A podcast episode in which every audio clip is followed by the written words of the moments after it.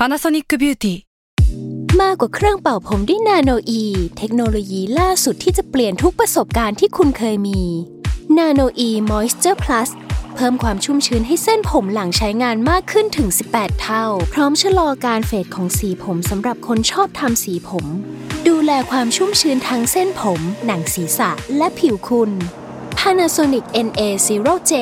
มีเทคโนโลยีนาโนอีที่ care only you When you need mealtime inspiration, it's worth shopping Kroger, where you'll find over 30,000 mouthwatering choices that excite your inner foodie. And no matter what tasty choice you make, you'll enjoy our everyday low prices, plus extra ways to save, like digital coupons worth over $600 each week. You can also save up to $1 off per gallon at the pump with fuel points. More savings and more inspiring flavors make shopping Kroger worth it every time. Kroger, fresh for everyone. Fuel restrictions apply. S a l ม o n PODCAST มัน สด อร่อย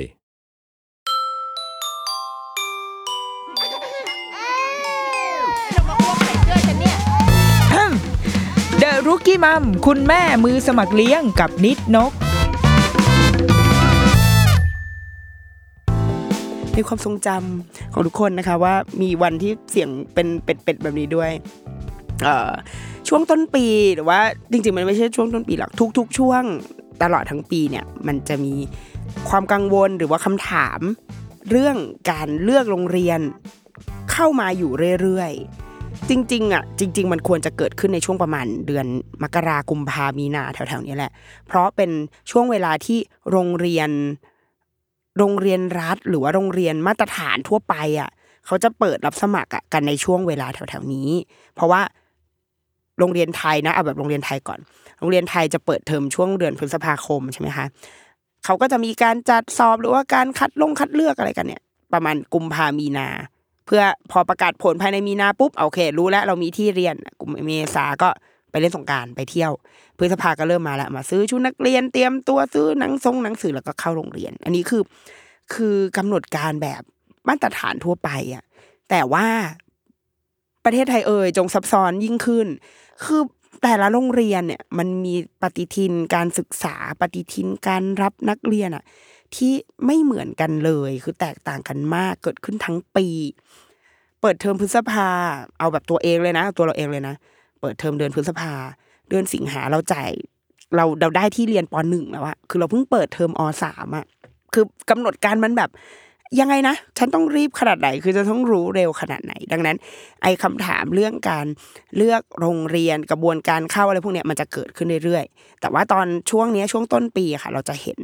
เยอะมากเห็นเยอะขึ้น ได้รับคำถามเยอะขึ้น อาจจะเป็นเพราะว่าโรงเรียนส่วนใหญ่จริง ๆกำลังอยู่ในช่วงรับสมัคร แล้วก็มันใกล้จะปิดเทอมแล้วไงคือมันใกล้จะถึงช่วงการเปลี่ยนชั้นของลูก บางคนอาจจะอยากย้ายโรงเรียน กลางคันมันมันใช้คำว่ากลางคันได้ไหมสมมติปสองจะไม่อยู่ต่อปสามแล้วอะไรเงี้ยมันคือไม่ได้ย้ายแบบปหนึ่งปหกมหนึ่งมสามมันก็จะมีคำถามเกี่ยวกับการเลือกโรงเรียน เป็นคำถามคลาสสิกเป็นเรื่องคลาสสิกประจำปีอะวันนี้เราก็เลยรวบรวมแบบอ่านได้ได้ไปอ่านไปหาข้อมูล แล้วก็เห็นเห็นจังหวะซ้ำๆซ้ำๆของอะไรเหล่านี้เราเลยลองมาสรุปเป็นสิบข้อ ที่เราควรจะต้องระลึกเอาไว้หรือว่าควรจะ concern ควรที่จะไว้ใช้ในการพิจารณาเมื่อจะต้องเริ่มเลือกโรงเรียนให้กับลูก ไม่จำกัดว่ามันจะต้องเป็นแค่แบบชั้นอนุบาลหรือว่าชั้นไหนนะ อันนี้เราเราพยายามทำให้มันกลางที่สุด เพราะว่าตัวเราเองก็เพิ่งต้องมาเลือก เป็นโรงเรียนประถมไปแล้วอะซึ่งไอการมองโรงเรียนประถมกับโรงเรียนอนุบาลเอาจริง ๆ ก็มีทั้งจุดที่เหมือนแล้วก็จุดที่ต่าง แต่ว่า เดี๋ยวเราจะลองไล่ไปดูไปให้ทีละข้อค่ะ ข้อที่หนึ่งเลย อันนี้น่าจะเป็นประโยชน์มากๆ กับคนที่ยังไม่มีลูกหรือว่ากำลังวางแผนหรือว่ากำลังท้องหรือลูกเพิ่งคลอดอะไรอย่างนี้นะคือลูกยังเล็กมากนั่นก็คือ ข้อนี้ต้องมาเป็นข้อแรกเลย คือต้องเริ่มให้เร็ว เออ ใครจะว่าแกเป็นคุณแม่แบบ ขี้เห่อหรือว่าอะไรก็ได้นะ แต่ว่าต้องเริ่มให้เร็วจริง ๆ เพราะเหมือนที่เมื่อกี้เกริ่นเอาไว้เลยว่า ปฏิทินการรับนักเรียนอะไรของแต่ละโรงเรียนอะมันมั่วไปหมด คือมันอะไรไอ้ที่นี่จะรับแบบนี้ที่นี่รับเวลานี้ รับสองขวบต้องจองก่อนหนึ่งปี คือมันมันมีแบบ condition อะไรเยอะมาก ถ้าเราให้ค่อนข้างให้ความสำคัญนะกับการเลือกโรงเรียน คือถ้าเราไม่ซีเรียสคือแบบ เราพอจะมีข้อมูลอยู่แล้วเออเราดูที่นี่ไว้เออโอเคชอบคือถ้าเราไม่ได้แบบ ไม่ได้แบบใจจดจ่อมากกับเรื่องโรงเรียนอันนั้นก็ไม่เป็นไรนะเราจะเริ่มเมื่อไรก็ได้ แต่มันมีหลายคนเหมือนกันที่ที่แบบตอนแรกก็เออเรื่อยๆเหนื่อยๆเฉอยๆไปแต่ว่า พอถึงเวลามาสปีดเอาตอนท้ายแล้วแบบอ้าวโรงเรียนไม่เต็มหมดแล้ว คือเขารับจบกันไปหมดแล้วอะไรเงี้ยก็มีดังนั้น เริ่มให้เร็ว ที่สุดเท่าที่เราจะทำได้ คือเราตั้งตัวเอาไว้ตอนไหนเราเริ่มหาข้อมูลได้เลย อาจจะดูเข้าไปดูใน Facebook เริ่มส่องเอาเปิด Google Map แล้วก็ดูว่าโรงเรียนไหนอยู่ใกล้บ้านเราอะไรเงี้ยแล้วก็ลองค่อยๆศึกษา เราเริ่มดูโรงเรียนให้ลูกอะ ก่อนหน้าเราเราเป็นคนชอบดูอยู่แล้วคือชอบแบบสนใจเรื่องเรื่องการศึกษาเรื่องโรงเรียน ก็คือหาข้อมูลมาเรื่อยๆตั้งแต่ยังไม่มีลูกด้วยซ้ำแต่ว่าถ้านับว่าเริ่มไปดูโรงเรียนแรกให้ลูกอะ คิดว่าลูกประมาณแบบสามสี่เดือนเลยนะคือเป็นการใส่เป้อุ้มแล้วก็เดินเข้าไปดูอย่างนั้นเลยอะคือเล็กมากเล็กแบบเล็กแบบที่ตัวเราเองก็ไม่ได้คิดด้วยว่าเราจะมาเรียนที่นี่หรืออะไร คือแค่อยากดู คือเป็นการคิกออฟว่าอ๋อโอเค ฉันจะเริ่มทำความเข้าใจโรงเรียนบนโลกใบนี้แล้วนะว่ามันเป็นแบบนี้โรงเรียนในยุคสมัยเนี้ยที่ไม่ใช่โรงเรียนแบบที่เราโตมา ก็ไปเดินดูอ๋อโอเคเอาอันนี้เป็นอย่างนี้นี่แล้วก็ทดเอาไว้ในใจ โรงเรียนนั้นไม่ใช่โรงเรียนที่ลูกเรียนอยู่เอ่อนะตอนนี้ด้วยซ้ำแต่ว่า ไปดูเพื่อให้เห็น แล้วพอเราไปดูโรงเรียนที่สองปุ๊บเราจะมีตัวเปรียบเทียบทันที เราจะรู้แล้วว่าอ๋อที่นั่นเป็นแบบนี้ที่นี่เป็นอีกแบบหนึ่งมันแตกต่างกัน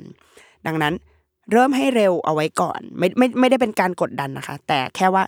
ถ้าเราคิดว่าเราเป็นคนค่อนข้างค่อนข้างน้อยน้อยง่ายอะเป็นคนแบบ โอ้ยรู้งี้อะคือถ้าเราเราเป็นคนเขาเรียกอะไรขี้เสียดายเหรอ เออ เป็นคนจิตตกง่ายอย่างเงี้ยงั้นเรา เราเองต้องป้องกันอาการนั้นของเราด้วยกันเริ่มให้เร็วหาข้อมูลให้เร็ว หลายโรงเรียนสมมติลูกจะเข้าอนุบาลหนึ่งเนี่ย คือต้องมากันตั้งแต่ขวบกว่าเลยก็มี เพื่อเพราะว่าเขาจะรับล่วงหน้าหนึ่งปีจริงๆไอ้อย่างโรงเรียนลูกเราที่เราเรียนอยู่คือรับล่วงหน้าหนึ่งปี ดังนั้นจะเข้าตอนสองขวบเนี่ย ขวบหนึ่งก็คือต้องมาโปรเซสทุกอย่างเพื่อที่จะรอเข้าในพฤษภาปีถัดไป อันเนี้ยเราเราลองดู ปฏิทินการศึกษาของแต่ละโรงเรียนให้ให้ชัวร์แล้วก็ไปในเวลานั้น เราก็เริ่มหาข้อมูลไป open house ไปเดินเยี่ยมชมโรงเรียนอะไรอย่างเงี้ยค่ะ จัดสรรเวลาของเราไป ข้อที่สองคือไม่มีอายุที่แน่นอนหรอก คือเรามักจะหลาย ๆ คนที่เลี้ยงลูกตามแนวทางคุณหมอประเสริฐได้อ่านบทคงบทความเนี่ยเขาก็จะบอกว่า อย่าให้ลูกเข้าโรงเรียนเร็วเกินไปเอ่อก่อนสามขวบยังไม่ควรไปโรงเรียน มันก็จะเลยมีคำถามอยู่เรื่อยๆว่าแบบ ตอนนี้ลูกสองขวบห้าเดือนเล็กไปหรือเปล่าคะหรือต้องรออีกเจ็ดเดือนรออีกเจ็ดเดือนให้ครบสามขวบแล้วค่อยไป คือมันก็ละเอียดเกิน มันไม่ได้แบบสามขวบแล้วชีวิตเปลี่ยนอะ มันไม่ได้เหมือนแบบว่าไม่ได้เหมือนเหมือนขนมเค้กอะ ที่เข้าเตาอบไปแล้ว รอสามนาทีแล้วมันจะฟูขึ้นมาอย่างเงี้ย มันมันไม่ได้แบบมี วัยที่แน่นอนขนาดนั้นคือใช่สิ่งที่คุณหมอพูดคือ พูดตามหลักการที่ว่าในวัยเนี้ยความสำคัญหรือสิ่งสำคัญที่เด็กควรจะได้รับคือ การสร้างสายสัมพันธ์กับแม่ และยังไม่ควรถูกกระทำจากระบบการศึกษาเร็วจนเกินไปนัก นี่คือใจความของเหตุผลที่ว่าทำไมถึงไม่ให้เด็กเข้าโรงเรียนเร็ว นั่นเป็นเพราะว่า โรงเรียนในประเทศเราส่วนใหญ่จะค่อนข้างเร่งเรียน เนาะซึ่งไอการเร่งเรียนเนี่ยเป็นที่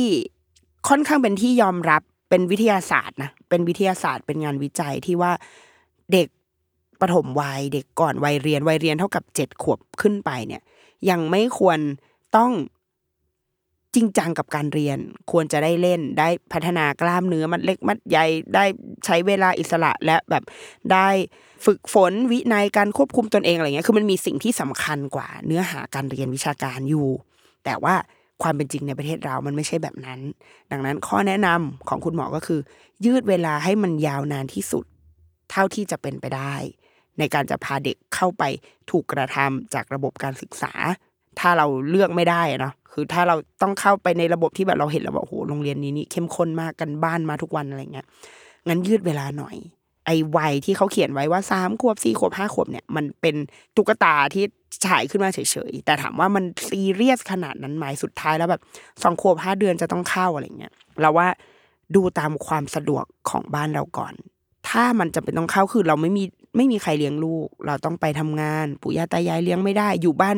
นั่งดูแต่มือถือ ไม่ได้ทำกิจกรรมอะไรเลย งั้นไปได้ ก็ ถ้ามันถ้ามันถ้าเราพร้อมที่จะต้องส่งไปก็ไป เพราะว่าโรงเรียนเด็กเล็ก ศูนย์พัฒนาเด็กเล็กในชุมชน สมัยเนี้ย มีคุณภาพดีมากหลาย ๆ ที่มีคุณภาพดีมาก คุณครูศูนย์พัฒนาเด็กเล็ก หลายท่านคือ เป็นคุณครูที่น่ารัก มีจิตวิทยาเป็นคุณครูที่เอ็นดูเลี้ยงดูเด็กได้อย่างดีอะไม่ได้แพ้แบบโรงเรียนเอกชนราคาแพงเลยด้วยซ้ำศูนย์พัฒนาเด็กเล็ก ใกล้บ้านท่าน ศูนย์พัฒนาเด็กเล็กในชุมชน โรงเรียนโรงเรียนรัฐบาลน่าจะไม่มี เพราะว่าไม่ใช่การศึกษาที่ที่เขารองรับอะค่ะเขาจะเริ่มจากถ้าต้องเป็นโรงเรียนรัฐบาลเนี่ยจะรับตั้งแต่อนุบาลสองขึ้นไป โรงเรียนเอกชนเนอร์เซอรี่ใกล้บ้านไปเข้าไปดูได้ ถ้าข้อจำกัดของชีวิตเรามันคือลูกต้องมีใครเลี้ยงอะเพราะว่าถ้าเรามองออกไปในประเทศโลกภายนอก เขามีศูนย์รับดูแลเด็กเนี่ย เอาจริงๆตั้งแต่แรกเกิดด้วยซ้ำเพื่อ support ไลฟ์สไตล์ของพ่อแม่ยุคใหม่ที่เขาต้องทำงาน ดังนั้นไอการเอาเด็กไปฝากไว้ตามศูนย์พวกนี้ไปฝากตามเนอร์เซอรี่ไปฝากโรงเรียนอนุบาล ไม่ใช่เรื่องผิดบาป และไม่มีเร็วหรือช้า มันขึ้นอยู่กับว่าเราสะดวกแบบไหน มันตรงกับวิถีชีวิตเราไหม และเราหลับได้กับบางอย่างที่อาจจะตามมาหรือเปล่า เช่น การเจ็บป่วยอันนี้มินมีแน่นอน ยิ่งเข้าเร็วก็จะยิ่งป่วยเร็ว อันเนี้ยแน่นอนเรารับได้หรือเปล่า เด็กทุกคนต้องป่วยหมดเลย จะเข้าเร็วเข้าช้าสุดท้ายทุกคนก็จะป่วย คนที่ไม่เคยป่วยตอนที่อยู่เป็นเด็กเล็ก ๆอะพอมันโตมามันก็ป่วย จริง ๆ อันนี้พิสูจน์แล้วเหมือนกัน เพราะว่าอย่างแบบมีเพื่อนลูกตอนเล็กๆ ไม่ปุ๊บไม่เคยป่วยเลย พอมันโตมาแล้วเอาก็ป่วยได้เหมือนกันคือ ทุกคนนมแม่นมผงนะป่วยหมดเอาจริงป่วยอีพวกโรคยอดฮิตเนี่ย RSV อะไรอะไรวะไข้หวัดใหญ่อะไรพวกเนี้ยโรคยอดฮิตอะสุดท้ายนะปลายทางของทุกคนนมแม่นมผงคลอดเองคลอดธรรมชาติ ป่วยน้อยป่วยมากอะไรไม่รู้แหละสุดท้ายมันจะมาจบว่า ทุกคนจะต้องเคยเป็นโรคนี้ เหมือนที่ตอนนี้โควิด มันก็คือไล่เก็บทุกคนใครใครไม่เคยเป็นใครไม่เคยเป็นโรคชั้นมาแกต้องเป็นคือสำหรับเราผู้ผู้ลูกโตขึ้นมาหน่อยหนึ่งแล้วอะเริ่มเห็นสัจธรรมแล้วจริงๆว่า ปลายทางทุกคนจะต้องป่วยเลย แต่ตอนที่ลูกป่วยตอนเล็กๆอะมันทรมานใจจริง ๆ เพราะว่ามันเขาเล็กอะเขายังพูดไม่ไม่ได้มาก มันการระบายออกกันอะไรมันร้องไห้อย่างเดียวโยเยอะไรเงี้ยมันมันมันก็น่าสงสาร แล้วก็การรักษาบางทีมันจะมันจะยากตรงที่พอเขาสื่อสารไม่ได้หรือว่า หรือว่าเขาไม่สามารถอธิบายอาการของตัวเองได้อะไรเงี้ยมันมันก็มีผลเหมือนกัน แล้วก็ฟังก์ชันในร่างกายเขามันยังพัฒนาไม่เต็มที่เท่าเท่ากับการโตแล้วอะค่ะ แต่การป่วยตอนโตแล้วเราต้องรักษาเราว่าก็ยากเหมือนกันเพราะมันรู้เยอะ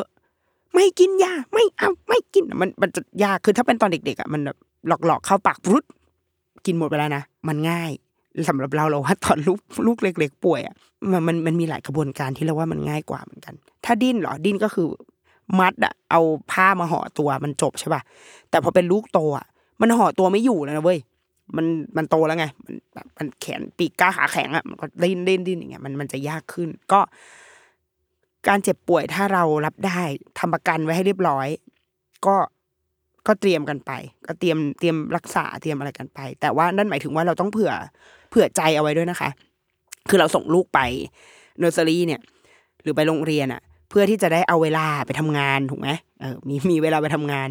แต่พอลูกป่วยปุ๊บอะลูกก็ต้องกลับมาที่บ้าน หนึ่งสัปดาห์เนี้ยเราก็จะไม่ได้ทำงานเหมือนกัน คือลองชั่งน้ำหนักดูละกันว่า มันเป็นไปได้ในความเป็นจริงไหม หรือจริง ๆ แล้วสุดท้ายไม่ไปน่าจะดีกว่า ไม่ไปก็คืออยู่บ้านแล้วก็ เออเราก็ยังอยู่อะไรคือ อันนี้แล้วแต่แต่ละครอบครัว แต่ถ้าสำหรับเราคือ มันไม่มีถูกไม่มีผิด ไม่มีไม่มีคำว่า ขาดไปห้าเดือนยังจะสามขวบเนี่ยไม่ไม่ไม่เกี่ยวเลย เอาว่า condition ของครอบครัว condition ของตัวเราของครอบครัวเราเป็นอย่างไร แล้วดูศูนย์พัฒนาเด็กเล็ก ดูเนอร์เซอรี่ดูอะไรที่เรามองดูแล้วว่าเออเขามีระบบมาตรการที่ดีทำให้เราไว้ใจได้ ส่งเขาไปได้งั้น โอเค แล้วเรารอรับผลที่จะตามมาที่มันอาจจะเกิดขึ้นแน่ๆก็อย่างเช่นนี่แหละ เรื่องอาการเจ็บป่วย แต่มันก็มีข้อดีเหมือนกัน อย่างที่บอกว่าถ้าเราอยู่บ้านไม่ได้ไม่คือจริง ๆ เด็ก ๆ ไม่ได้ต้องการกิจกรรมอะไรนะคะ เขาแค่ต้องการเวลาจากคนที่เลี้ยงดูเขา ซึ่งถ้ามันไม่มีถ้าที่บ้านไม่มี ไปโรงเรียนก็อาจจะดีกว่า เพราะว่าอย่างน้อยที่สุดคือเขามีคุณครู มีอะไรให้ทำในแต่ละวัน เช้ามันไม่ได้ไม่ได้หยุดเลยอะเด็กอนุบาลอะมาถึงเข้าโรงเรียนเข้าแถวกินนม กินนมเสร็จเข้าไปเล่นเล่นเสร็จออกมากินนมกินของว่างว่างเสร็จออกไปเลยคือมันมันมีแอคทิวิตี้เยอะมากเราเคยเข้าไป observe ลูกที่โรงเรียนแล้วแบบโหตารางแน่นคือลูกเราเคยกลับมาจากโรงเรียนแล้วบอกว่าแบบ เป็นพี่อสามนี่เหนื่อยมากเลยอะไม่ได้พักเลยอะแล้วก็แบบโหสงสารอะ มันมันดูแบบตารางชีวิตคิวแน่นไปหมดเป็น feel แบบเหมือนเป็นพี่เบิร์ดมั้งเหมือนเป็นสรยุทธ์อะคือมีคิวตลอดเวลาอะไรเงี้ยดังนั้นเขาจะมีอะไรได้ทำแน่นอน เขาจะมีสังคมมีเพื่อนแต่มันก็จะนำมาซึ่งสิ่งที่เราอาจจะกังวลนะการไปมีเพื่อนอาจจะรับส่งต่อกันอะรับกันไปส่งกันมา รับคำพูดที่อาจจะทำให้เราไม่สบายใจกันนู่นนี่แต่ว่านั้นมันเป็นเรื่องที่ สุดท้ายนมแม่นมผง ทุกคนก็จะต้องเจอเรื่องนี้หมด ดังนั้นไม่เป็นไร ข้อที่สามอันนี้อาจจะต่อเนื่องจากอันที่เมื่อกี้ที่เราบอกว่าเอ่ออายุอะมันไม่ได้แมทเทอร์หรอก แต่เราจะไม่เร่ง เราจะไม่เร่งในที่นี้คือ ในแต่ละโรงเรียนมันจะมีเกณฑ์ของเขาอยู่ค่ะคือเพราะว่ามันต้องมีเกณฑ์อะเนาะเพราะถ้ามันไม่มีเกณฑ์มันก็จะมันก็จะยากมาก เช่น สมมุติเด็กโดยทั่วไป อันนี้เป็นเกณฑ์มาตรฐาน เราจะรับเด็กตั้งแต่เกิดวันที่หนึ่งมิถุนายน อันนี้เอาสมมติเอาโรงเรียนลูกเราก่อนละกัน เพราะว่าน่าจะเป็นข้อมูลที่รู้แน่ที่สุดหนึ่งมิถุนายนจนถึงสามสิบเอ็ดพฤษภาคม นี่คือเด็กที่จะเราจะรับเข้ามาในสมมติอนุบาลหนึ่งอะก็คือลบไปเลยลบไปสามปีอย่างเงี้ยเกณฑ์จะตัดที่หนึ่งมิถุนาและจบที่สามสิบเอ็ดพฤษภา นั่นหมายความว่า ถ้าลูกเราเกิดวันที่หนึ่งมิถุนายน คือถ้าเราลูกถ้าลูกเราเกิดเร็วกว่านี้หนึ่งวันอะลูกเราอะจะกลายเป็นเด็กอีกรุ่นหนึ่งทันที จะกลายเป็นรุ่นพี่ สมมติตอนนี้ลูกเราอยู่อสามตอนนี้ลูกเราควรจะต้องอยู่ปหนึ่งแล้วถ้ามันเกิดเร็วกว่านี้อีกแค่หนึ่งวัน ถ้าเราแบบไปปากมันลูกเราเปิดเร็วกว่านี้อีกนิดนึงอะลูกเราจะชะตาชีวิตเปลี่ยนทันที ตอนนี้จะกลายเป็นเด็กปหนึ่งคนที่เกิดไอ้ช่วงเนี้ย ช่วงแบบ หนึ่งมิถุนาแบบต้นเดือนอะ ไม่เกินกลางเดือนมิถุนา มันจะมีความแบบอีหลักอีเหลือในชีวิตทันที มันจะแบบหูยอีกนิดเดียวเองอะอีกนิดเดียวเราจะแบบได้เป็นพี่ปหนึ่งมันก็เหมือนจะได้ประหยัดค่าเทอมด้วย มันจะได้เร็วไปอีกขั้นหนึ่งอะไรเงี้ย หรือหรือนะ มีอีกแบบหนึ่งก็คือ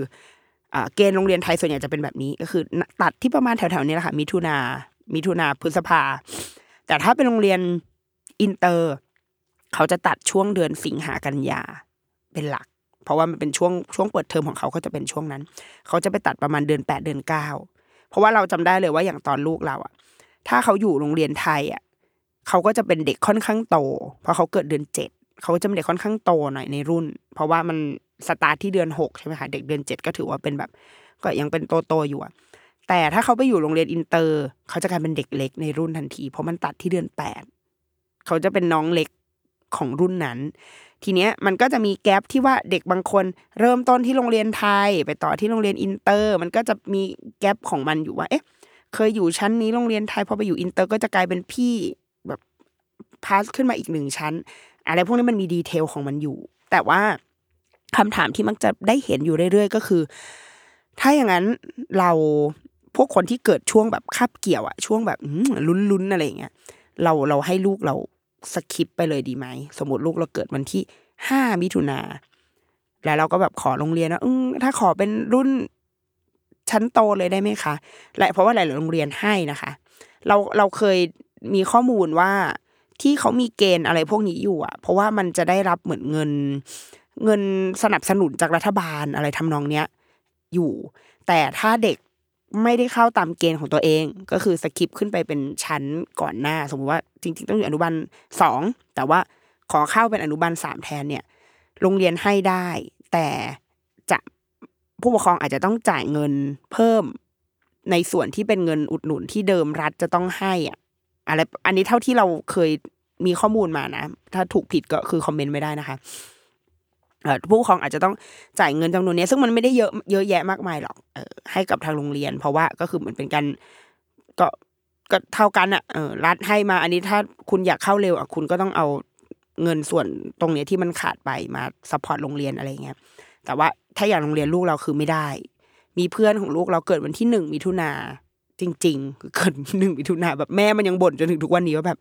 ลูกฉันเกิดใน ถ้าเร็วกว่านี้ลูกฉันก็คือฉันไม่ต้องจ่ายเงินแล้วอะไรเงี้ยเออแต่เราก็จะแบบไม่งั้นเราจะไม่ได้เป็นเพื่อนกันนะ เราจะไม่ได้แบบมาอยู่เป็นครอบครัวเดียวกัน เออ ก็คือเราว่าเกิดเมื่อไหร่มันมันก็จะมีความต้องทำใจดังนั้น เราพยายามอย่าให้ลูกคลอดช่วงนี้เพราะว่าไม่งั้นเดี๋ยวเราจะเครียด เดี๋ยวเราจะรู้สึกเสียดายพยายามแบบ ดันดันให้มันไปอยู่เนี่ย กรกฎาเนี่ยคือมันไม่เครียดแหละ เพราะว่าก็คือทำไงอะมันไม่มันเกินเกณฑ์ไปแล้วอะมันก็ต้องอยู่ก็เป็นเด็กโต ซึ่ง ข้อดีเราเราสำหรับเรานะ เราค่อนข้างเชียร์ว่า ให้เขาอยู่ตามเกณฑ์ของเขาเถิด ช้าดีกว่าเร็วด้วยซ้ำสำหรับเด็กที่อาจจะแบบเป็นปลายปลายของของรุ่นเขาเลยค่ะ จริง ๆ ถ้าเขาสามารถเป็นตัวโตของรุ่นอื่นได้อะดีกว่าด้วยซ้ำอันนี้จากใจลูกลูกโตนะ เพราะว่าลูกเป็นเด็กโตในรุ่น แล้วเราเราสังเกตว่าเด็กที่ความเด็กอนุบาลอะความเด็กเล็กอะ ต่างกันหลักเดือนอะพัฒนาการมันก็ต่างกันแล้ว แล้วมันส่งผลต่อความมั่นใจ ส่งผลต่อสิ่งที่เขามองเห็นว่าตัวเองทำได้อะไรเงี้ยมันมันมีผลค่อนข้างเยอะทีเดียว ดังนั้นพอเขาเป็นเด็กโตในรุ่นปุ๊บเขาเขาจะค่อนข้างมีความมั่นใจในการทำอะไรหลาย ๆ อย่าง เยอะมาก แล้ว ตัวเราเองด้วย ตัวเราเองก็จะไม่เครียด เพราะว่าลูกฉันโตลูกฉันทำได้ละแต่ว่าไอ้พวกลูกเล็กก็จะแบบทำไมลูกฉันยังอันนี้ไม่ได้แล้วก็บอกว่าแม่ต้องใจเย็น เพราะว่าลูกเราตอนเนี้ยหลักหกขึ้นหกขวบแล้ว แต่ว่าลูกเธอที่อยู่ในรุ่นเดียวกันเนี่ย ยังห้าขวบอยู่เลย มันทำมันต่างกันนะ มันยังทำอะไร อันนี้ไม่ได้อยู่ ดังนั้นสำหรับเราค่อนข้างเชียร์ว่า ถ้าเป็นไปได้ไม่ต้องเร่ง ให้อยู่ในรุ่นของตัวเองเนี่ยแหละ ไปตามเกณฑ์ ถ้าไปเป็นเด็กโตในรุ่นน้องได้ก็ไปเลยถ้าแต่อันนั้นคือต้องใช้ความกล้าหาญของพ่อแม่ค่อนข้างสูงเหมือนกันนะคะ แต่ว่าอย่าเร่ง มันไม่มีคำว่าแบบ ลูกแบบจะไอ้นี่ไหมอะไรเงี้ย เอาความมั่นใจในวัยเด็กของเขาดีกว่า เพราะมันค่อนข้างสำคัญมาก ๆ ต่อการเติบโต ถัดมาข้อที่สี่เราต้องเข้าใจปฏิทิน จริง ๆ มันก็เชื่อมต่อเนื่องกันมาจากข้อที่แล้วเนี่ยแหละว่า ปฏิทินการศึกษาเนี่ยมันไม่ได้มีแค่เรื่องเกณฑ์อายุเด็กด้วย แต่ว่ามันมีปฏิทินการเปิดเทอมการปิดเทอมการอะไรพวกเนี้ย ซึ่งแต่แต่ละโรงเรียนไม่เหมือนกันจริง ๆ เกณฑ์การรับเข้าของแต่โรงเรียนไม่เหมือนกัน แม้กระทั่งโรงเรียนไทยเองอะค่ะ ก็มีมีรูปแบบที่หลากหลายมาก โรงเรียนไทยแบบไทยเฉยๆก็จะประมาณพฤษภาเนาะพอเป็นโรงเรียนสาธิต โรงเรียนสาธิตหลาย ๆ ที่เนี่ย เกณฑ์มันจะก้ากึ่งมาก มันจะไม่ได้ตัดที่พฤษภาละมันจะไปตัดแบบ เดือนเจ็ดเดือนแปดอารมณ์คล้ายๆอินเตอร์บางที่ไปตัดเดือนสิบก็มีคือมันมันมีรูปแบบของการตัดเกณฑ์ตัดอายุอะหลากหลาย แล้วปฏิทินที่เราต้องศึกษาอีกก็คือปฏิทินการรับสมัคร เหมือนอย่างที่เมื่อกี้กล่าวไปในในในข้อแรกๆนะคะ ดังนั้นเราในการที่จะเข้าไปหาข้อมูลของแต่ละโรงเรียนอะบางทีสิ่งแรก ก่อนที่จะไปดูหลักส่งหลักสูตรอะอาจจะต้องดูปฏิทินการศึกษา วันที่วันสำคัญต่างๆ วันสำคัญก็คือวันวันรับสมัครวันนู่นนี่ วันที่เขาตัดเกณฑ์ อายุของลูกเราอยู่ตรงไหนในเรื่องนี้เราจะได้ไปได้ถูก เพราะว่าถ้าเราเข้าใจเองอะมันจะเร็ว มันจะมันจะไปได้เร็วมาก เราจะเก็ตแล้วเราจะแบบอ๋อโอเค ปีนี้ฉันต้องไปทำแบบนี้ ปีนี้ฉัน แต่ถ้าเราแบบเออเดี๋ยวเดี๋ยวไปถามที่โรงเรียนก็ได้เงี้ยมันอาจจะช้าเกินไป อืทีนี้ข้อที่ห้าก็ถือว่าเป็นข้อที่สำคัญเป็นสิ่งที่เป็นหัวใจเลยแหละเนาะก็คือต้องเข้าใจหลักสูตรและแนวทางของโรงเรียนก่อน ถ้าเป็นโรงเรียนเด็กเล็ก โรงเรียนอนุบาล ก็จะมีคำอยู่สองสามคำมีแนวทางอยู่สองสามแนวทางที่เรามักจะได้ยินอยู่เรื่อยๆ แนวแรกก็คือโรงเรียนอนุบาลวิชาการ มันเป็นคำที่เขาเรียกนะ เออ เป็นโรง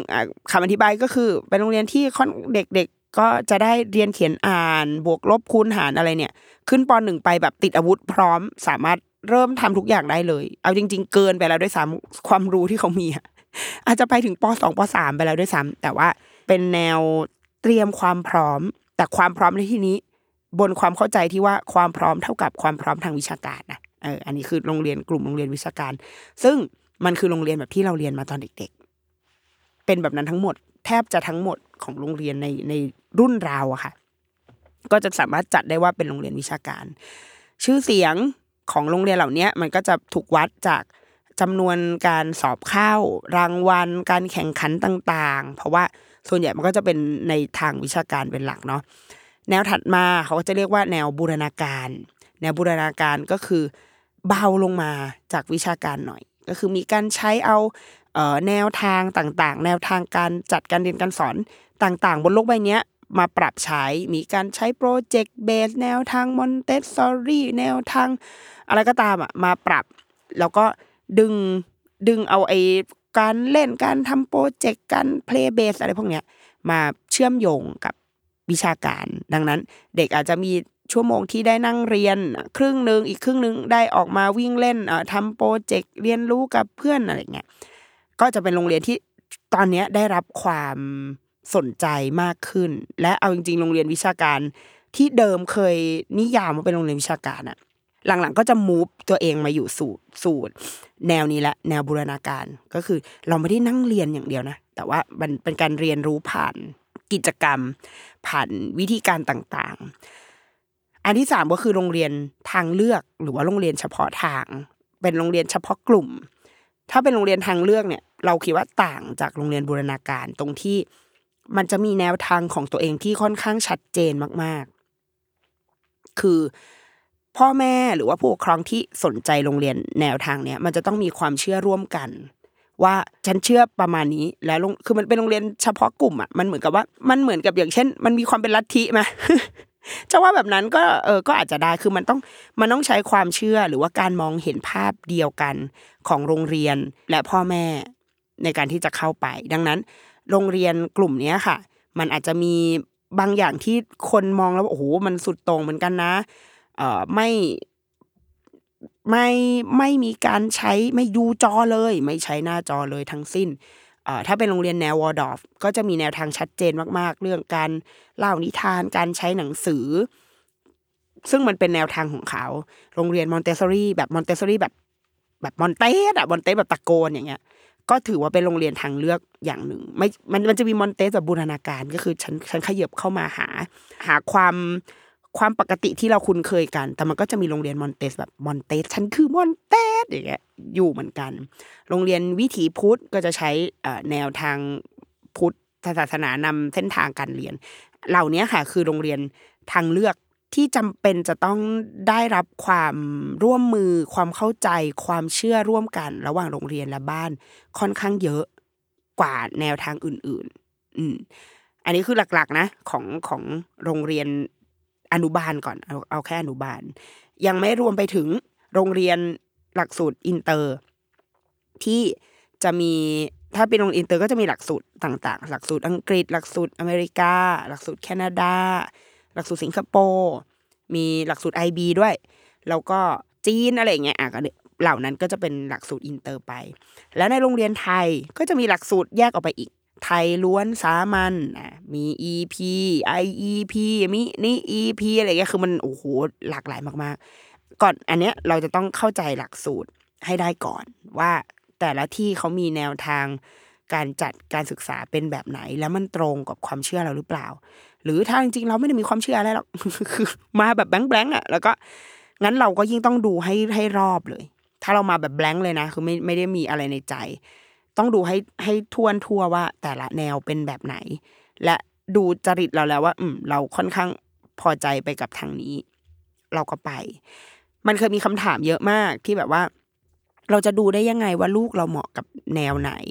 เหมาะกับแนววิชาการหรือว่าเหมาะกับแนว เอ่อบูรณาการหรือเหมาะกับแนวทางเลือกหรืออะไรเงี้ยมันมันมีมันมีคำถามอยู่สำหรับเรานะสำหรับเรา เราคิดว่าเด็ก เหมาะกับการเล่น เหมาะกับการได้ใช้เวลาไปกับการได้เล่น และพัฒนาตัวเองกล้ามเนื้อมัดเล็กมัดใหญ่ของเขา เด็กๆ เด็ก ๆ เหมาะกับแค่นี้เลย แต่ตัวเราต่างหากพ่อแม่ต่างหากเหมาะกับแบบไหน เพราะว่าเราถ้าในวัยอนุบาลนะคะ ในวัยแบบปฐมวัยในวัยเด็กเล็ก คนที่มีบทบาทมาก ๆ ในในการแบบกำหนด ทิศทางการศึกษาหรือว่าทำงานร่วมกันกับโรงเรียนคือพ่อแม่ ดังนั้นตัวเราเองนี่แหละเหมาะกับแบบไหน อันนี้เราพูดในฐานะที่ลูกเราอาจจะอยู่ในโรงเรียนแนวทางเลือกเนาะแล้วมันก็มีคนบอกว่าเอ้ยโรงเรียนแนวทางเลือกแบบ แล้วถ้าเป็นเด็กที่เขาแบบชอบเรียนเป็นสายวิชาการแล้วเขาจะโอเคไหมสำหรับเราคือ เราเห็นเพื่อนลูกเนี่ยที่เป็นแบบเด็กเนิร์ดเลยโอ้โหสายวิชาการมากมันบวกลบคูณหารอะไรมันมันชอบมากอะ นั่นคือแบบมันคือความชอบของเขาอะ มันเขาเขาอยู่ได้แล้วเขาไม่ได้อึดอัดเลย คือเขามีเวลาให้เขาเล่นแล้วถ้า พอมันเป็นเวลาอิสระปุ๊บเขาก็เลือกที่จะไปเล่นแบบวิชาการในแบบที่เขาชอบ ในขณะที่เด็กคนอื่น ก็จะไปเล่นแบบอื่น ไปเล่นทรายไปโหนสลิงไปนั่งกระปอกกระแป๊กอย่างเงี้ย แต่ว่าโรงเรียนแนวทางเลือกก็จะมีพื้นที่ในวิชาการในแบบของเขาอะให้กับเด็กที่ชอบแนวทางนี้ แต่จะไม่ใช่ทั้งหมดในเวลาที่เขาอยู่ในโรงเรียน มันจะเป็นช่วงเวลาว่างๆโล่งๆช่วงเวลาอิสระที่เด็ก ๆ คนนั้นได้ไปใช้ แต่เรื่องอื่นที่มันยังจำเป็นในชีวิตของเขาการสร้างกล้ามเนื้อให้แข็งแรง การสร้างฝึกวินัย EF อะไรพวกเนี้ยเหล่านี้ยังยังจำเป็นจะต้องเป็นพื้นฐานที่ไม่ว่าจะเป็นเด็กวิชาการหรือเด็กไม่วิชาการน่ะต้องได้รับอยู่ อันนี้คือคือสิ่งที่เราเห็นจากโรงเรียน ดังนั้นสำหรับเรานะ เด็กทุกคนเหมาะกับเหมาะกับการเล่น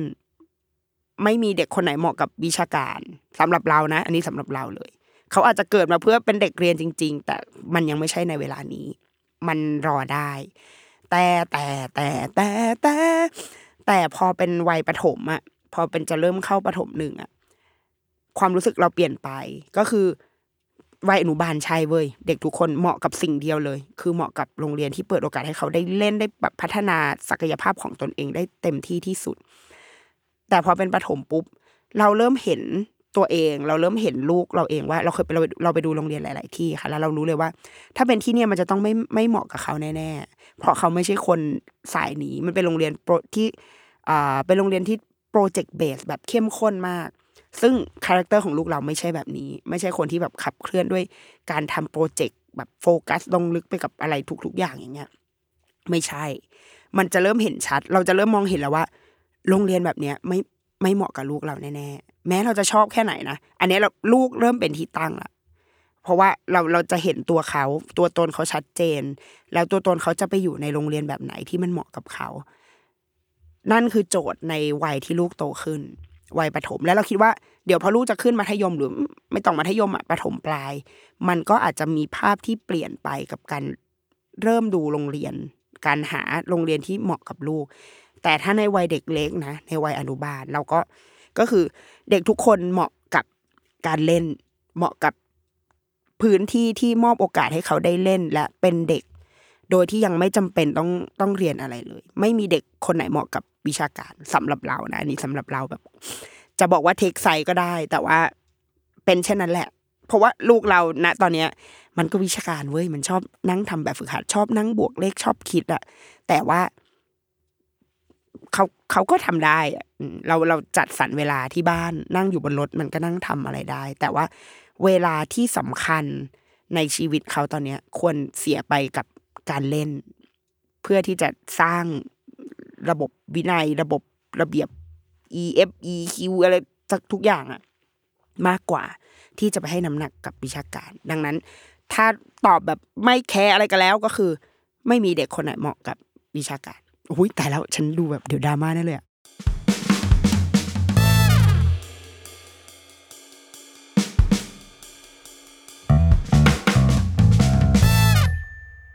มาต่อถัดมาข้อที่หก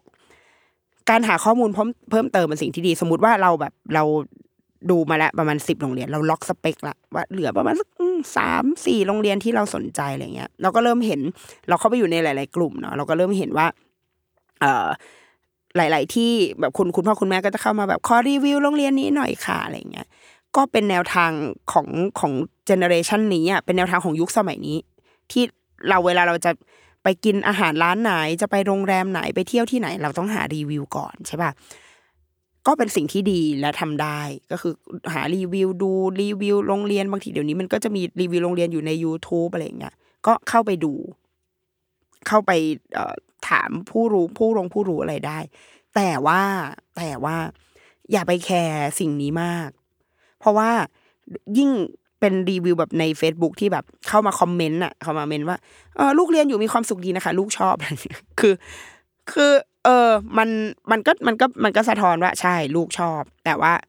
มันไม่มันไม่นำไปสู่อะไรนะสำหรับเรานะมันไม่มันไม่ได้นำไปสู่อะไร เราเชื่อตัวเองได้ คือถ้าเราสนใจโรงเรียนนี้จริงๆ โอเค อ่านรีวิว แล้วมีคนบอกว่าลูกชอบมีความสุข มีความสุขใครอยากตื่นเช้าไปโรงเรียนทุกวันอะไรเงี้ยก็ก็เก็บเป็นข้อมูลไว้ แต่มันไม่ใช่คำตอบ มันไม่ใช่แบบสิ่งที่จะมาแบบ ใช่เด็ก ๆ ทุกคนไปโรงเรียนนี้แล้วมีความสุขอย่างเงี้ยโหมันมันมันแทนไม่ได้อะตัวเราเนี่ยแหละ ที่ต้องเป็นคน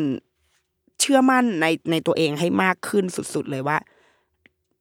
เหตุผลที่เราจะเลือกโรงเรียนเนี่ยเพราะเราไปดูมาแล้ว ไปดูมาหลายครั้งแล้ว ไปขับรถไปกลับดูตอนเช้าตอนเย็นอะไรแบบโอ้โหดูไปหมดแล้ว แล้วเราคิดว่าเราจะเลือกที่นี่ โดยมีอีรีวิวอะไรพวกนี้เป็นองค์ประกอบแบบห้าเปอร์เซ็นต์่ะต่อการตัดสินใจสำหรับเรานะเราเราเราคิดว่า ในยุคที่ข้อมูลมันท่วมท้นน่ะเราต้องมั่นใจในตัวเองให้มากขึ้นด้วยอะเราต้องเชื่อตัวเองและยอมรับผลการตัดสินใจของตัวเอง มันอาจจะบ้งเว้ยมันอาจจะผิด แบบไม่เห็นเป็นไปตามรีวิวอะไรเงี้ยก็ยอมรับว่าเราทุกคนตัดสินใจผิดพลาดกันตลอดเวลา แล้วมันอาจจะเกิดขึ้นได้ แล้วเมื่อถึงตอนนั้นเราจะยังไงอะเราอยู่ต่อได้ เพราะว่ามันมีส่วนที่เรารับได้อยู่ หรือเราจะไปมัน เดี๋ยวเราว่ากัน แต่เราคิดว่าเอาตัวเราเป็นที่ตั้งก่อน การหาข้อมูลกันให้เวลากันเต็มที่กับมันอะ คือคือที่ตั้งก่อน แล้วค่อยไอ้เรื่องรีวิวอะไรพวกเนี้ยมันมันลองลงมา หรือคุยกับคนที่อยู่ที่นั่น แต่คุยให้เยอะด้วยนะคะ ถ้าเป็นไปได้ซึ่งมันก็อาจจะยากอะเนาะจะไปหาพ่อแม่รุ่นพี่มาได้จากไหน แต่ว่าเราเราเราเชื่อในการหาข้อมูลในการพูดคุย แต่สุดท้ายแล้ว เราจะต้องเป็นคนประมวลผลสิ่งเหล่านั้น แล้วตัดสินใจด้วยตัวเอง สร้างเหตุผลในการเลือกครั้งนี้ด้วยตัวเอง ไม่ได้อ้างอิงจากรีวิวใด ๆ เพราะว่ามันไม่ใช่แค่ที่เที่ยวหรืออะไรอะแต่ว่ามันมันคือการเลือกโรงเรียนมันมันมันละเอียดอ่อนและซับซ้อนกว่านั้นมาก ๆ ข้อที่เจ็ด ก็คือคำนวณเงินให้ดี เพราะว่า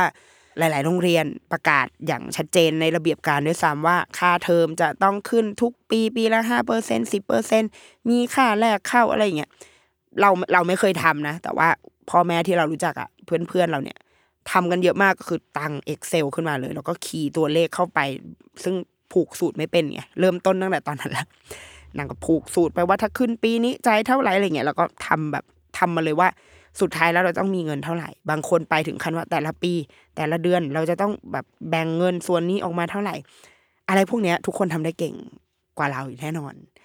แค่ว่าคำนวณเงินเอ่อให้ดีแล้วก็เลือกให้เหมาะสมกับความเป็นไปได้ของเรา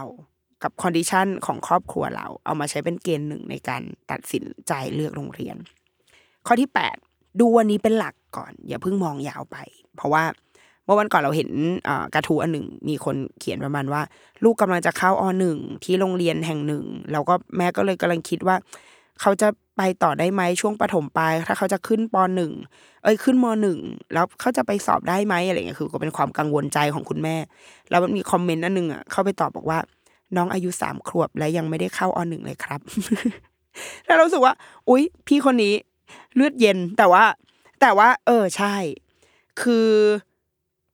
เราเราอะโอเค มันอาจจะเป็นเป็นวัยเป็น generation เราที่เราโตมากับการที่พ่อแม่ อยากให้เข้าโรงเรียนที่มันแบบจบเลยอะปหนึ่งถึงมหกเราคือคนนั้นที่เรียนปหนึ่งถึงมหกโรงเรียนเดียว มันจบเลยมันไม่ต้องดิ้นรนมันไม่ต้องไปหาสอบไปหาทำคือเรารู้ว่าเราจะมีที่เรียนแน่นอน นั่นคือแบบแนวคิดวิธีคิดแบบคนรุ่นเรา แต่ว่าในยุคนี้เท่าที่เราเห็นอะ การย้ายโรงเรียนเป็นเรื่องปกติมาก ๆ อันนี้เห็นจากคนใกล้ตัวเห็นจากแนวโน้ม แบบเท่าที่เห็นเลยอะทุกคนย้ายโรงเรียนกันเป็นเรื่องปกติมาก ๆโอเคสำหรับเด็กอาจจะต้องมาคุยกันอีกทีหนึ่งนะว่าการย้ายบ่อยๆ หรือการต้องเปลี่ยนสภาพแวดล้อมเปลี่ยนวัฒนธรรมเปลี่ยนแนวทางการเรียนเนี่ย มันส่งผลอะไรกับเขาไหมมันส่งผลอยู่แล้วแหละแต่ว่ามากน้อยแค่ไหน แต่เราคิดว่า การฐานคิดวิธีคิดของคนรุ่นเนี้ย ไม่ใช่แค่คนมันไม่ใช่แค่ มันอธิบายเป็น generation ไม่ได้นะแต่คือ ทุกคนไม่ว่าจะเจเนอเรชันไหน แต่อยู่ในยุคสมัยเนี้ยเราคิดค่อนข้างยืดหยุ่น และไม่ยึดติดมาก ดังนั้นการมองโรงเรียนหรือว่าการมองความเหมาะสมของโรงเรียนลูกอะ่ะ เราก็คิดว่าเรามองเป็นช็อตๆไปเหมือนที่เมื่อกี้เราบอกค่ะว่าวัยอนุบาลอะ มันไม่มีอะไรมากไปกว่า การได้เล่นเลย การได้เล่น การให้เด็กได้ เตรียมความพร้อมตัวตนกล้ามเนื้อ ร่างกายวิธีคิดความมั่นใจหัวอกหัวใจของเขาให้มันแบบแข็งแรงที่สุด เพื่อให้พร้อมที่จะไปเริ่มเรียนในวัยประถม ดังนั้นไอ้วัยเนี้ยลงมันมันก็จะจบแค่ประมาณอนุบาลสามปหนึ่งอะความต้องการเนี้ยแต่พอประถมหนึ่งถึงประถมสามด้วย เออ เป็นวัยประถมต้น มันก็จะเป็นอีกโจทย์หนึ่งอะมันไม่ใช่โจทย์เดิมอะดังนั้นเรารอก่อนได้ เหมือนอย่างที่เราไม่เคยนึกภาพลูกเราตอนอยู่อนุบาลสามออกว่ามันจะเป็นคนแบบไหน แต่พอตอนนี้เขาอยู่อนุบาลสามกำลังจะขึ้นปหนึ่งเรามองเห็นอะไรบางอย่าง จนทำให้เราเลือกตัดบางโรงเรียนออกไป เพราะว่าเรารู้ว่า แม้จะเป็นโรงเรียนที่ดีแค่ไหนแต่มันไม่เหมาะกับลูกเราในตอนนี้นะ ในตอนนี้ยังไม่เหมาะ เราเราเรายังพูดอยู่เลยว่า ถ้าเกิดอยู่สักถ้ามันโตขึ้นกว่านี้แล้ว character มันเปลี่ยนไปอะเราก็จะยังแบบ consider โรงเรียนนี้เพราะว่าเราชอบแล้วว่าเป็นโรงเรียนที่ดี แต่แค่ณตอนนี้มันไม่เหมาะก็ไม่เหมาะเว้ยไปหาที่ที่มันเหมาะ มัน match กับเขา match กับเรารายได้ความกำลังส่งไหวไม่ไหวอะไรเงี้ยไปก่อน แล้วเดี๋ยวค่อยค่อยค่อยดูไป เพราะว่าเราเราจะเห็นการเปลี่ยนแปลงของลูกไปเรื่อยๆยิ่งพอลูกเล็ก ๆ นะแล้วพอมันโตมา มันเปลี่ยนไปเยอะมากเราคิดว่าจากพอจากปหนึ่งขึ้นปสามอะมันอาจจะไม่ได้เปลี่ยนเยอะก็เป็นไปได้ แต่ไอ้อนุบาลจนมาถึงปหนึ่งอะมันเปลี่ยน มันมี character มันมีอะไรหลาย ๆ อย่างที่มันถูกสร้างขึ้นมาแล้ว แล้วเขา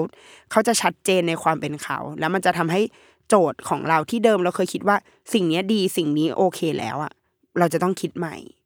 ดังนั้น อย่าเพิ่งมองยาวเกินไป เรามองกว้างๆแบบฝันฝันเอาไว้ได้ว่าโอเค เส้นทางน่าจะประมาณนี้แหละพอจบอันนี้เดี๋ยวมาไปประมาณนี้ แล้วก็มาหาลัยไปประมาณนี้เออหรือไปเมืองนอกเมืองนอกอะคือเราคิด คิดแบบประมาณนี้อะแบบเดาๆเอาไว้อะแต่อย่าเพิ่งไปฟิกเพราะว่าทุกอย่างเราคิดว่ามันปรับเปลี่ยนได้หมด ข้อที่เก้าก็ยังเป็นเรื่องสำคัญของคนกรุง และไม่คนกรุงด้วย คนทุกทุกคนอะ เพราะว่าเราอยู่ในประเทศที่คนต้องเข้าหาโรงเรียนเนาะแบบว่าหาโรงเรียนที่มันดีที่มันเหมาะมันไม่เราไม่ได้เหมือนแบบ ญี่ปุ่น หรือฟินแลนด์ที่เราเรียนโรงเรียนใกล้บ้าน ดังนั้น เรื่องการจราจรเรื่องการเดินทาง ก็ยังคงเป็นเรื่องสำคัญอยู่ อนนั้นเราเคยไปเชียงใหม่แล้วเราแบบขับผ่านถนนเส้นหนึ่งแล้วแบบเราจำชื่อถนนไม่ได้ละ แต่ว่าโหทั้งเส้นนั้นอะ คือมีโรงเรียนซ้ายขวาเลยอะซ้ายโรงเรียนหนึ่งขวาโรงเรียนหนึ่งขับไปอีกหนึ่งกิโลเมตรซ้ายอีกโรงเรียนหนึ่งขวาอีกโรงเรียนหนึ่งคือเยอะมากแล้วเราไปถามเพื่อนเราที่อยู่เชียงใหม่ว่าแบบถนนเส้นนั้นตอนเช้านี่คือ มันยังไงวะ เพื่อนเราบอกว่าโอ้โห ก็อ่วมดิก็สุดๆดิเพราะว่า โรงเรียนมันอยู่แบบตรงนั้นเยอะมากอะไรเงี้ยไอ้พวกเนี้ยก็ก็ consider ได้หมายถึงว่าเราซ้อมได้เหมือนเวลาเราไปหาบ้านซื้อบ้านใหม่เนาะเราก็ต้องซ้อมขับรถ ขับไปดูตอนเช้าตอนเย็นว่า การจราจรเป็นยังไง แต่ว่าสำหรับเราก็เราคิดว่าเรื่องเนี้ยยังไม่ใช่น้ำหนักใหญ่ที่เราให้ ถ้าสุดท้ายแล้วหลักสูตรแนวทางของโรงเรียน condition อื่น ๆ มันโอเค กับการจราจรกับระยะทางที่อาจจะไกลหรืออะไร เราว่าไอ้พวกเนี้ยมันจัดการได้ มันบริหารจัดการได้หมด เราเราเลยไม่ค่อยซีเรียสคือ การเรียนไกลบ้านมันแย่ไหมก็แย่แหละมันก็เสียเวลาอยู่บนรถอะไรเงี้ยแต่ว่าก็การอยู่บนรถมันก็ไม่ได้แย่อะไรสำหรับสำหรับเรานะก็กินข้าวบนรถก็ก็กินได้ ก็ไม่ได้เป็นไรเพราะว่าตื่นสายอยู่แล้ว คือเลือกที่จะให้ลูกนอน แทนที่จะแบบตื่นมานั่งกินข้าวเช้าอะไรอย่างงี้คือ แล้วแต่ว่าเราให้น้ำหนักแบบไหน แต่ว่าเราคิดว่ามันมีเรื่องอื่นที่สำคัญกว่า แค่ระยะทางอืมไม่ต้องเอาแบบ อุ้ยโรงเรียนเกินมาห้ากิโลจากเดิมที่คำแนะนำของหมอประเสริฐคือ เอาให้ไม่เกินสิบกิโลจากบ้านแต่โรงเรียนนี้เกินมาห้ากิโลเครียดมาก แต่ชอบมาก เออ แบบชั่งน้ำหนักเอาอะมันห้ากิโลห้านาทีอะคุณแม่ห้ากิโลอันนี้ห้ากิโลกรุงเทพอาจจะสิบห้านาทีก็ได้แต่ว่า มันก็คือเท่านั้นแหละ เราก็หาทางหนีที่ไล่เอาแล้วเราเราลองดูอะเดี๋ยวพอเราไปไปเริ่มเรียนจริง ๆ ค่ะ ทุกอย่างมันจะง่ายกว่าที่เราคิด อืสุดท้ายนะข้อที่สิบสุดท้ายก็คือ อาจจะเป็นบทสรุปของทุกสิ่ง คือเราหาหัวใจให้เจอก่อน อืว่าว่าอะไรคือสิ่งที่เราให้ความสำคัญกับมันจริง ๆ ในการที่วันนี้เราจะมาหาโรงเรียนจะเลือกโรงเรียนให้ลูกไม่ว่าจะเป็นชั้นใดก็ตามอะ จุดประสงค์ที่เรากำลังทำสิ่งเนี้ยคืออะไร อะไรคือสิ่งที่เรามองหาอะไรคือหัวใจ อะไรคือเป้าหมาย หามันให้เจอก่อน เพราะว่าในการพิจารณาเลือกโรงเรียนโรงเรียนหนึ่งอะมันมีปัจจัยเยอะมาก บางคนให้ความสำคัญมากกับแบบห้องน้ำสะอาด อาหารดีความปลอดภัยเป็นเลิศมีระบบคีย์การ์ดสแกนหน้าสแกนนิ้วมือสแกนฝ่าเท้าอะไรเงี้ยสถานที่สวยงามดูใหม่เอี่ยม ก็อาจจะเป็นหนึ่งในเหตุผล ที่หลายคนให้น้ำหนัก เพราะอาจจะมองว่าหลักสูตรที่ไหนก็เหมือนกัน เราเรียนโรงเรียนในประเทศไทยกระทรวงศึกษาธิการนะมันก็ไม่ได้ต่างกันมากนักหรอก แต่ว่าอะไรพวกเนี้ยฟ a ซิลิตี้ที่มันครบถ้วนสะอาด well being อะการอยู่ในโรงเรียนอย่างดีอะมันก็จะทำให้เขาอยู่ได้อย่างมีความสุข ถ้าอันนี้คือน้ำหนักเราไปทางนั้นเว้ยแต่ถ้าน้ำหนักของเราอยู่ที่หลักสูตร เราว่าหลักสูตรเนี่ยมันตอบโจทย์กับโลกในยุคสมัยใหม่ ก็ไปที่หลักสูตร ถ้าน้ำหนักของเราคือ แนวทาง ผู้บริหารคุณครู ความวิธีการวัฒนธรรมองค์กร วัฒนธรรมในโรงเรียน คือสิ่งที่เราแบบชอบ เราชอบแบบนี้ ก็ไปให้น้ำหนักกับสิ่งนี้ เราต้องเราคิดว่าในยุคที่ข้อมูลมันเยอะมากๆ รีวิวเยอะ ความคิดเห็นเยอะไปหมดอะเราต้องมีสิ่งที่เรายึดมันเป็นหัวใจ หาหัวใจของเราให้เจอก่อนว่า เราให้ ความสำคัญกับสิ่งไหนมากที่สุด และเรื่องอื่นจะเป็นเรื่องรองทันที สมมุติว่าเราเราให้ความสำคัญกับหลักสูตรมาก เราต้องการหลักสูตรนี้เราชอบแบบนี้มากๆโอ้โหแต่โรงเรียนนี้ห้องน้ำอืมยังเหม็น ห้องน้ำแบบไม่มีใครล้างมาแล้วสามปีอะไรเงี้ย เรื่องนี้มันจะเป็นเรื่องรองทันทีนะซึ่งมันมันมันไม่เกิดเหตุการณ์แบบที่มันคอนทราสต์สูงขนาดนี้หรอกนะ อันนี้ยกตัวอย่างมาเฉยแต่ว่า ไอเรื่องพวกเนี้ยห้องน้ำอาหาร เพราะว่าเวลาเราไปหารีวิวอะ มันจะมาแล้วแต่โรงเรียนเนี้ยอาหารไม่อร่อยเลยนะคะ อาหารน้อยมากลูกกินไม่เคยอิ่มเลย เราเราอาจจะทดอันนี้เก็บไว้ในใจก่อนว่านี่คือข้อเสีย แต่เราชอบมากเลย คุณครูเจอคุณครูครูดีดีหลักสูตรดีดี แล้วเราแก้ปัญหาอะไรได้บ้าง เราอาจจะสมัครเป็นผู้ปกครองอาสาเข้าไปขัดห้องน้ำให้โรงเรียน หรือลูกอาหารโรงเรียนน้อยมากกินไม่อิ่ม เรา ก็ทำไปทำเสริมทำใส่กล่องแล้วก็ให้ลูกถือไปโรงเรียนเสริมไป ได้ไหมทดแทนกันได้ เพราะว่าเราเลือกเพราะที่เนี่ย เพราะสิ่งเนี้ยมันดี แต่ว่าเราไม่ต้องแก้ปัญหา โดยเริ่มต้นที่ตัวเองตลอดเวลา แน่นอนเราเป็นผู้ปกครอง เราทำงานร่วมกันกับโรงเรียนได้ เรา raise ความต้องการสิ่งที่เราเห็นอย่างมีแบบเขาเรียกอะไรอะมันไม่ใช่แบบโอ้ทุกเรื่องนะจุกจิกนะแต่เราคิดว่า เรา raise ประเด็นได้ เราคอมเมนต์เรา feedbackกลับไปที่โรงเรียนได้ เพื่อพัฒนาสิ่งเนี้ยร่วมกัน บนเป้าหมายที่ว่าเด็กจะต้องได้รับการความเป็นอยู่ที่ดีมี well being ที่ดีในโรงเรียน เอาเป้าหมายให้ชัดก่อนนะว่าเป้าหมายอยู่ที่เด็ก สิ่งที่เด็กควรได้รับ แต่ไม่ใช่ความคาดหวังที่พ่อแม่อยากจะเห็น เออนึกออกไหมคือ มันต่างกันนะ ถ้าเรามองบนบนความคาดหวังเหมือนเหมือนอย่างที่บอกค่ะ โลกนี้มันเลยมันต้องมีเกณฑ์อะต้องมีแบบค่ามาตรฐาน เช่น เด็กคนนึงเนี่ยหรือว่าคนเราอะจะต้องกินอาหารวันละหนึ่งพันกิโลแคลอรี่ เป็นผักกี่กิโลแคลอรี่กิโลแคลอรี่ใช่ไหมมันมันจะมีไอตัวเลขนี้อยู่ ถ้าเกิดใครลดน้ำหนุงน้ำหนักอะมันจะมีตัวเลขพวกเนี้ย อันเนี้ยคือสิ่งที่คนเราต้องการ คือสิ่งที่เด็กต้องการ แต่ว่าเราจะไม่ไปคอมเมนต์ความคาดหวังของเรา ถ้าอันเนี้ยมันจะมันมันคือดราม่ามันคือบรรดาดราม่าที่เกิดขึ้นในโลกออนไลน์อะนั่นเป็นเพราะว่าเรากำลังเอาความความคาดหวังของเราอะเข้าไป เช่นเราบอกว่าทำไมแบบไม่มีแบบไก่ย่างที่มาปรุงแบบออร์แกนิกโรสแมรี่อะไรเงี้ยคือแบบอบรมรมเทียน อบควันเทียน แล้วก็มีกลิ่นหอมของสมุนไพรอยู่ในโรงเรียนคะอันนี้คือความคาดหวังแหละว่าเราต้องการความรักชู เราต้องการความออร์แกนิก อะไรก็ตามเข้าไปในโรงเรียน ซึ่งมันเกินไปจาก สิ่งมาตรฐานที่คนเราควรจะได้รับ ใช่เว้ยคนเราควรได้กินอาหารที่สดสะอาดปกติ แต่ว่า ไอ้ความออแกนิก ไอ้ความอะไรอื่นๆอะ มันเป็นมันเป็นแอดออนอะ มันเป็นรสนิยม มันเป็นความคาดหวัง มันเป็นวิถีชีวิตของเรา ซึ่งเราอาจจะเอาสิ่งเนี้ยเข้าไปไม่ได้ อาจจะลองลองลองดูก็ได้อะ แต่ว่าต้องตั้งเราว่ามันถ้าเราถ้าเราทุกคนคุยกันบนพื้นฐานที่ว่าเด็กคนนึงเมื่ออยู่ในโรงเรียนเนี่ย เขาต้องการอะไรบ้าง และทำสิ่งนั้นให้ดีก่อนอะอย่างเงี้ยเราจะอยู่กันได้อย่างสงบสุข อืม แต่ว่ามันจะไม่ใช่การแบบจะเอาทุกอย่างจะต้องมีทุกอย่างเนี่ยมันก็จะยากมันมันมันทำงานร่วมกันยากเกินไป นั่นแหละ หาหัวใจของเราให้เจอก่อนค่ะ ว่าเราให้ความสำคัญกับอะไร แล้วก็ต้องต้องเคารพด้วยว่า แต่ละคนก็มี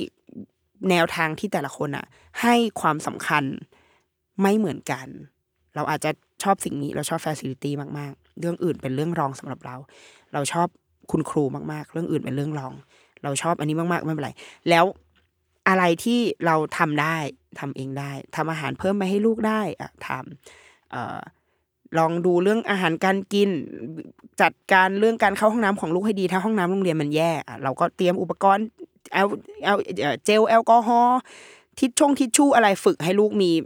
พกสิ่งเนี้ยเข้าไปในห้องน้ำเพื่อให้การเข้าห้องน้ำของเขามันสะอาดเรียบร้อยมากที่สุดอย่างเงี้ยได้ ควบคู่ไปกับการ feedback กลับไปที่โรงเรียน หรือถ้าหลักสูตรเรามองเห็นแล้วว่าเฮ้ยโรงเรียนน่าจะปรับเปลี่ยนตรงนี้ เราคุยกันอย่างผู้ใหญ่อะเป็นผู้ใหญ่คุยกันอะเออว่าเอ้ยเราคุณพ่อคุณแม่เห็นแบบนี้นะ เราทำงานร่วมกันกับโรงเรียนได้ เราคิดว่าแนวโน้มของโรงเรียนรุ่นใหม่ๆอะค่ะ เขาค่อนข้างเปิดกว้าง เปิดรับความคิดเห็นของผู้ปกครองอยู่แล้ว ถ้าเราคุยกัน